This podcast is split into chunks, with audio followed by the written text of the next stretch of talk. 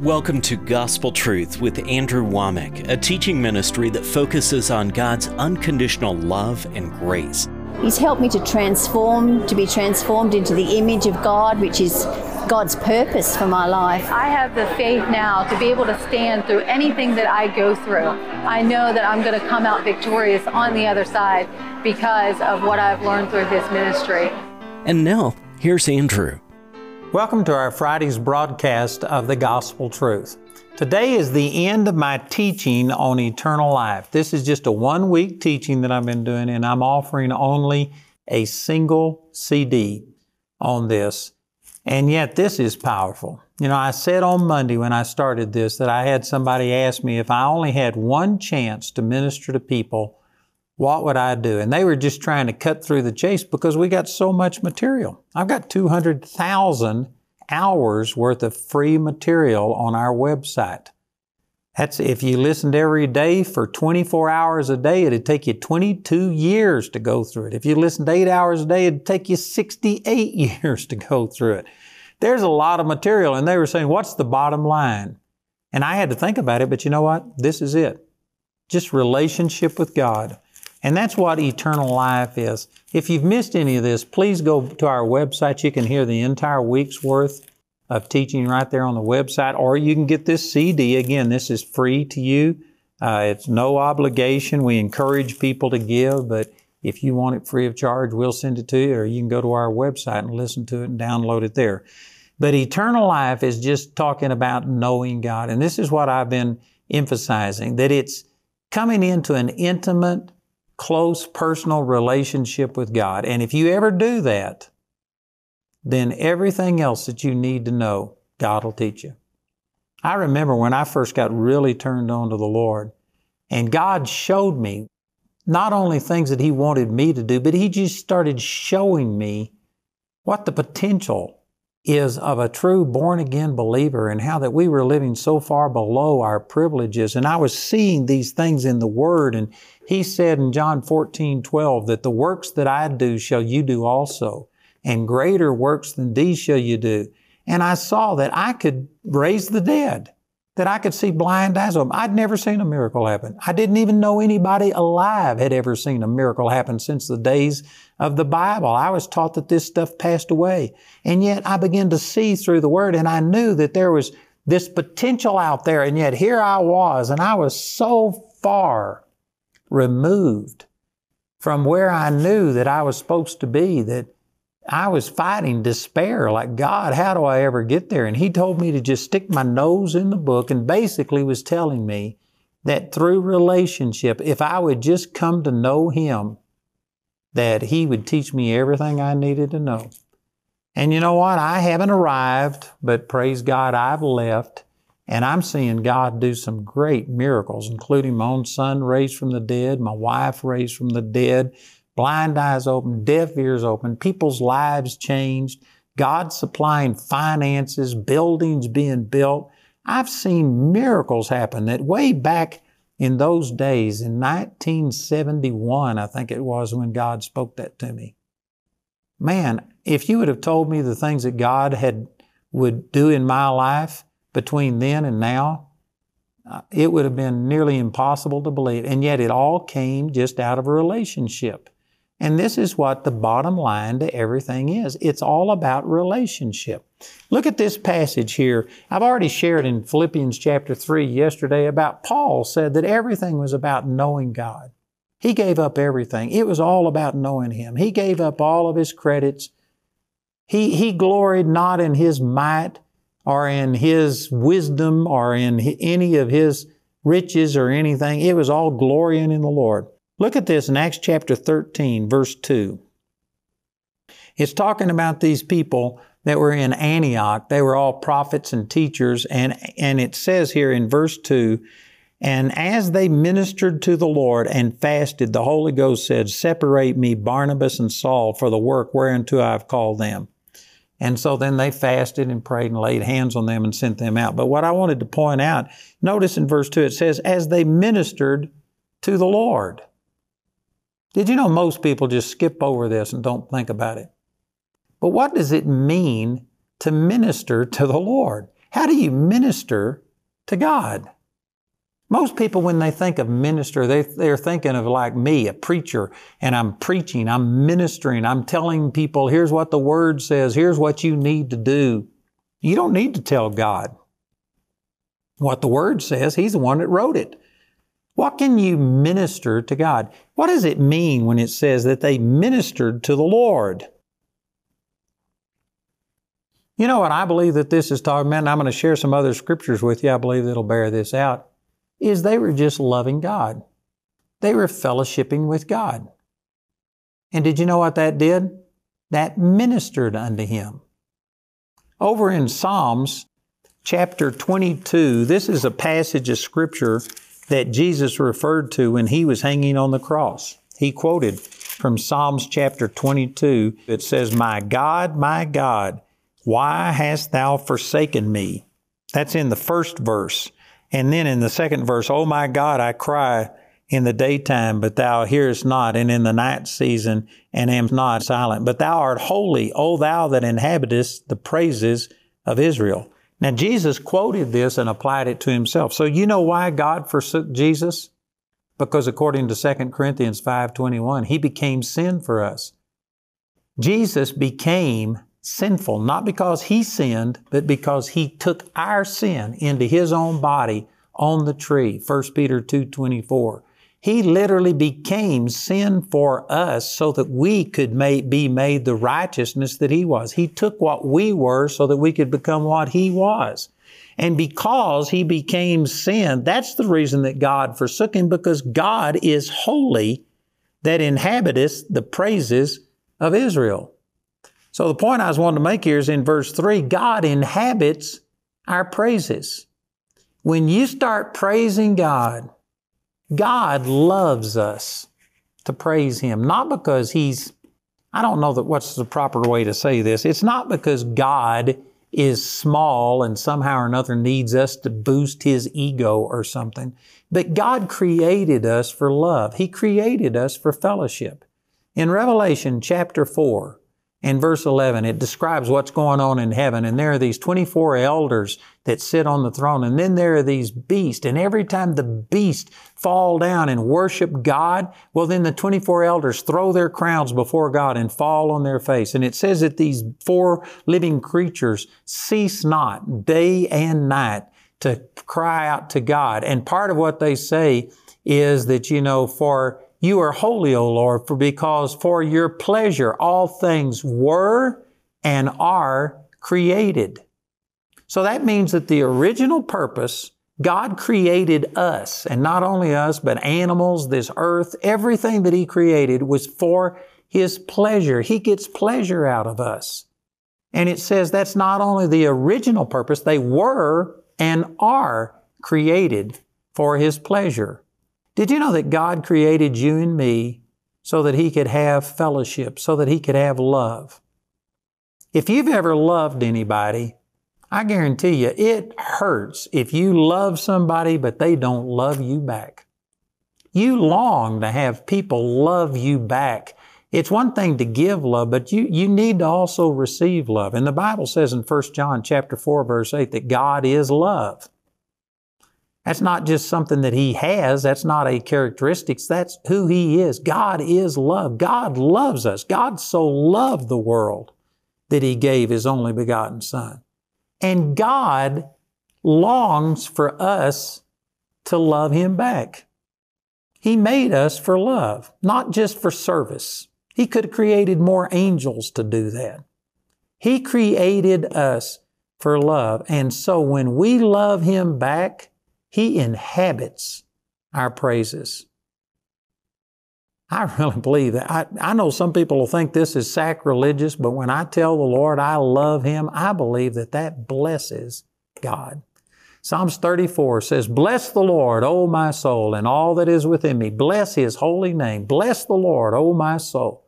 Excuse me, that's Psalms 103, but that's a great passage too. Bless the Lord. And Psalms 34, the one I was thinking of, says, I will bless the Lord at all times. His praise shall continually be in my mouth. My soul will make her boast in the Lord. The humble will hear thereof and be glad. Oh, magnify the Lord with me and let us exalt his name together. For I sought the Lord and he heard me and delivered me from all my fears. And so we're supposed to bless the Lord, oh my soul. We're supposed to bless the Lord at all times. How do you bless the Lord? That's not just going, bless you, Lord. It's not some religious formula. You'll hear people in church all the time saying, bless the Lord, bless the Lord. That may or not bless the Lord. What it means, you bless the Lord. God loves us. God wants us to return that love. He created us for fellowship. And when you love God back, when you give Him praise and honor and thanksgiving for all the good things that He's done, did you know what? That blesses God. I know some of you have heard me give this testimony, but it's special to me and it illustrates what I'm talking about. But I took my two boys out when they were just young, like five and three, or they might have been seven and five, something like that. And I allowed them to take a, a neighborhood friend with them. So we had four boys. We went and played in the dirt all day long. We rode horses. We made uh, uh, dams in the creek and dammed it up. Uh, we ate junk food. And I mean, we were gone all day long and just had a great day. And anyway, after the day was over, we had already cleaned them up. We had our devotions. I turned out the light. I was leaving my youngest son's uh, bedroom, Peter. And as I was leaving, he goes, Dad? And I go, Yes. And he says, You are a good dad. And you know what that did? That blessed me. He didn't go, Bless you, Dad. but what he did was just in a way saying, You're a good dad. Thanks. And you know what? Man, that blessed me. This is what happens when we love the Lord and when we fellowship. God inhabits the praises of His people because He loves us so much. He's just longing for us to return that love. And this is what Paul and Silas and all of these people were doing. They were ministering to the Lord. They were blessing the Lord. Again, so much of our religious prayers are all about asking for something. Or we come in, first of all, and we start talking about how unworthy we are, and oh God, I'm so unworthy, and who am I for you to talk to? And all of those things are true if you just look at it in the natural. But instead of complaining about our sorriness, we ought to praise Him for His greatness in loving somebody like us. And we ought to be giving Him praise and glory, but instead we come in talking about our unworthiness, our failures. Then we ask for this. Oh God, I need that. And again, there's a place to do those things, but not the place that most people let it occupy. And if you're really spiritual, then you not only complain about your sins and talk about what you need, but then you complain about society and how bad we are and talk about what we need and you beg for revival and then you do spiritual warfare and you bind the devil and loose this and rebuke that. And all of those things have their place, but did you know that the average prayer doesn't do much about blessing God? It's not entering into his gates with thanksgiving and into his courts with praise. Be thankful unto him and bless his name, for the Lord is good. That's what the scripture tells us to do. And yet most of us come in and say, gimme, gimme, gimme. My name is Jimmy. Give me more. And it's all about us and asking forgiveness and asking God to do this or binding the devil. Think about it this way. It says that verse I already quoted, Revelation chapter 4, verse 11, that for his pleasure all things are and were created. Think about Adam and Eve. What was their prayer life with? Prayer like, prayer life like is what I meant to say. What was their prayer life like before they sinned? They didn't have anything to ask for. They didn't have clothes to believe for. They didn't have to worry about food. They had all the food. The climate was perfect. They didn't have a dysfunctional family that raised them. They didn't have anything going on in society. They had the perfect mate. There was nothing to ask for. There was no one else to intercede for. There was no demons to rebuke. There was nothing to bind. There was no sins to confess. What do you do if you aren't confessing sin, asking for help, begging for God to intervene, rebuking something, binding something, what do you do? You know what? I believe their prayer life was just fellowshipping with God. He had created them and they were coming and just praising Him. Father, the sunset was awesome. Uh, they were praising Him for the food. Man, this food is so great. It's so beautiful. Everything you created, these animals, I can't, it's amazing. And they were just talking to Him and fellowshipping with Him and God was inhabiting their praises and just enjoying their presence. Did you know that that's what their relationship with God was like before the fall? And it says, for His pleasure, they are and were created. So God fellowshipped with men and man blessed God before sin entered the world. But now that sin has entered the world, there are people watching this program that you don't spend any time blessing God and ministering to God. It's all about you. You're like a vacuum cleaner just trying to suck everything you can get from God. And again, we are needy people. I'm not saying that we don't ask God and receive things. It says you have not because you ask not. Ask and receive that your joy may be full. And so there is a place for asking. But we need, the bottom line is we need to be loving God and worshiping God and ministering unto Him and blessing Him. And if we would do that, if we would put the emphasis on eternal life, on knowing God, on relationship, and if you would enter into His gates with thanksgiving and into His courts with praise, and if you would just really worship Him, I can guarantee you God will never let you outgive Him. If you start blessing Him, ministering to Him, He's going to minister back to you. You know, I've been around people who are a giver. I'm a giver. I like to always get the bill. I always like to give. I'm a giver, but I'm around some other people that are actually bigger givers than I am. And I can, I've learned that if you ever give to them, if you ever bless them, I guarantee you they aren't going to rest until they can give back to you. They are never going to let you outgive them. God is like that. When you start giving to Him and blessing Him and just saying, Father, thank you. Thank you for all of the good things that you've done. And you just start praising Him. It doesn't have to be earth shattering things. Just thank Him that, praise God, the sun came up, that the earth is still spinning, that everything's still working. He sends His rain on the just and on the unjust. Father, thank you that I got breath. Let everything that hath breath praise the Lord. And you just start praising Him for just natural things. You know, I was out looking at the trees uh, turning colors and just praising God for the way that He set everything up, that it's so beautiful when the seasons change. And when you do things like that, God inhabits the praises of His people. He longs for fellowship with you, not just what you can do. I was raised in a church that it was all about what you could do for God. God couldn't really love you or fellowship with you because you were so inferior to Him, but you could do something. You could lead another person to the Lord. We became human doings instead of human beings. It was all about you got to do something for God, do something for God. I even heard a man one time at a ministers conference and he was saying the only reason you're still on this earth is so that you can do something for God. If he was just about blessing you, he would take you on to heaven where you'll be blessed eternally. No, the reason you're here is so that you can do a work, do something, lead somebody to the Lord. You're obligated. And I understood the point that's being made. And yes, God does want us to be the salt and light of this earth.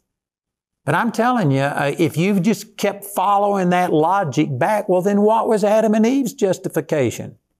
They didn't have anybody to lead to the Lord. They didn't have any politics to get involved in. They didn't have any wrongs to right. So was there no purpose? Was there no justification to their existence? No, God created them so that they could just enjoy His creation, so that they could enjoy Him. They met with Him in the cool of the evening. No, our only justification is not to do something for God. Our only justification is to know God.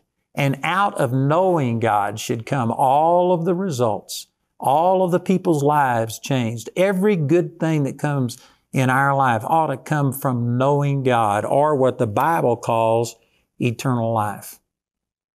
And this is what I've been sharing all week long that the reason Jesus died wasn't just to forgive you of your sins. If He could have brought you into intimate, close, personal relationship with Him without forgiving your sins, He would have done it. But it just so happened that those sins were a barrier that stood between us and God. And so sins had to be paid for. Jesus had to become sin and die for our sins so that He could remove that barrier between us.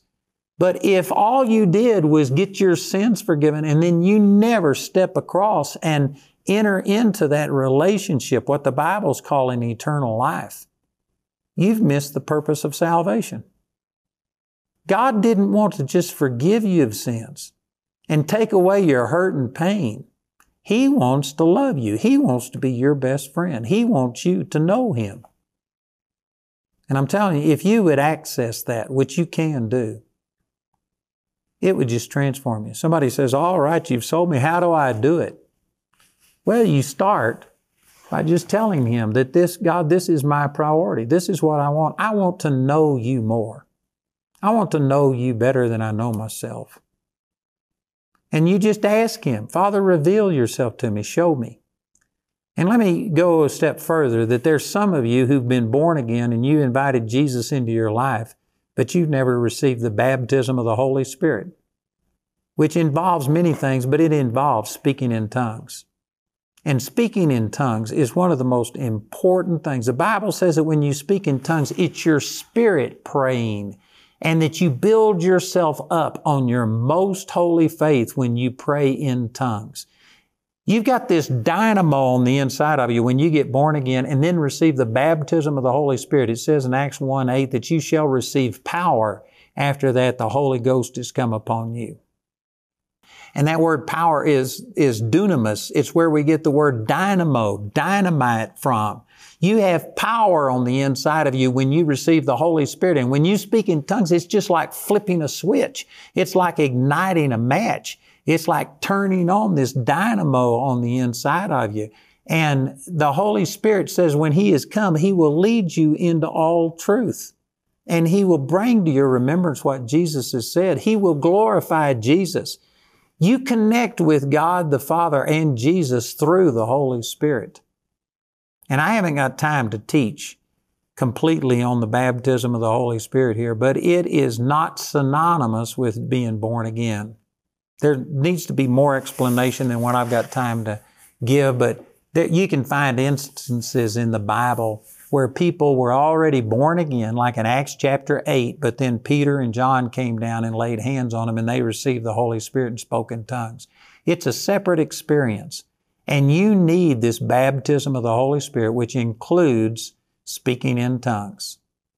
And so we would love to help you. I've got not only this teaching right here that could help you, and again, this is a free gift to you.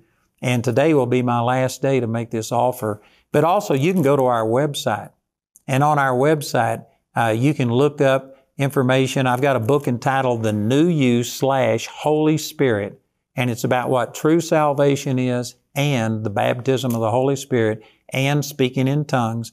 And it will explain this to you. And I've had tens of thousands of people receive the baptism of the Holy Spirit and speak in tongues through that book. So check out our website. Also remember today's my last day to offer you this teaching on eternal life.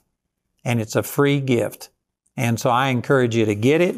You can go to our website and listen to it or download it, or you can get this CD. So listen to our announcer as he gives you more information. Remember, today's my last day to make this offer, so please take advantage of it today and join me again next Monday as we continue the gospel truth.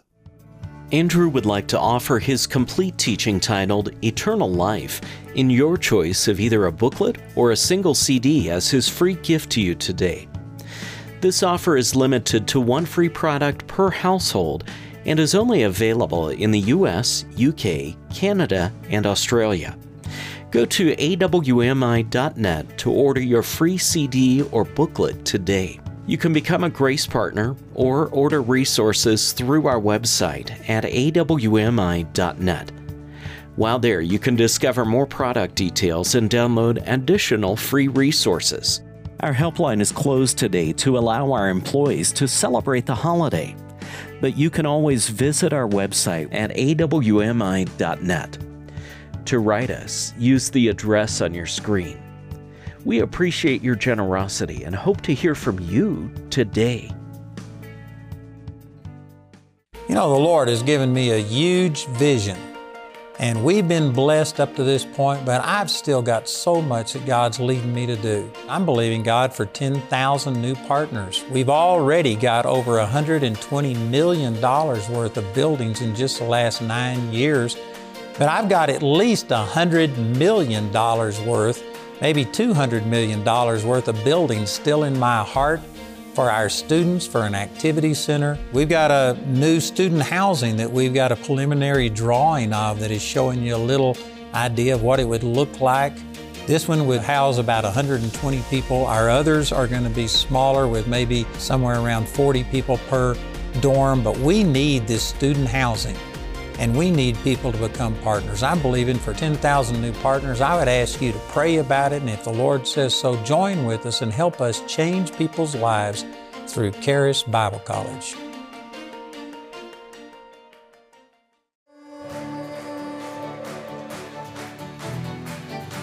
Before you were even formed in your mother's womb, God already had determined a purpose for your life a God given purpose. God has a purpose to train you in what you're called to do, and I tell you, Charis Bible College is the place for that. Man, if you want a life change, come to Charis. Come on to Charis. The next two to three years could be the most powerful time of your life you sit under the Word for four hours a day, for five days a week, for two or three years, I guarantee you, you are going to have God speak to you and start revealing purpose to you. Every one of you are created for a purpose. Do you know what that purpose is?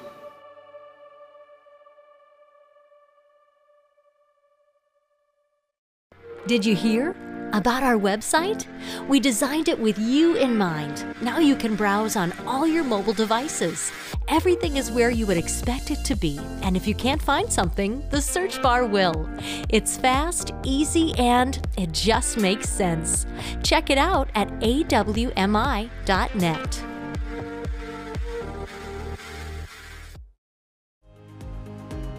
Hello, this is Andrew Wommack, and I'd like to encourage you to check out our Gospel Truth TV. That's gospeltruth.tv. It's an internet based television network.